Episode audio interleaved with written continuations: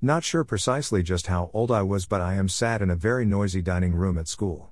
Obviously, too noisy because matron calls for silence, and we know we are in for the next 10 or more minutes of silent boredom when we want to be chatting to our mates. So I surreptitiously, unknown to everyone else, so I think, gently touch Tony in the rib. Roger, don't be vulgar, came the voice from out in front. Being the only Roger, it was a fair cop, although even then I did not think I was being vulgar. There were then several options open to her in charge. Hands on head, stand out in front, wait behind, and miss what's left of my playtime. I did not care, it was all part of the silly power charade game she played every day. The interesting take on it all for me at that time was how on earth did she know what I was up to below table level?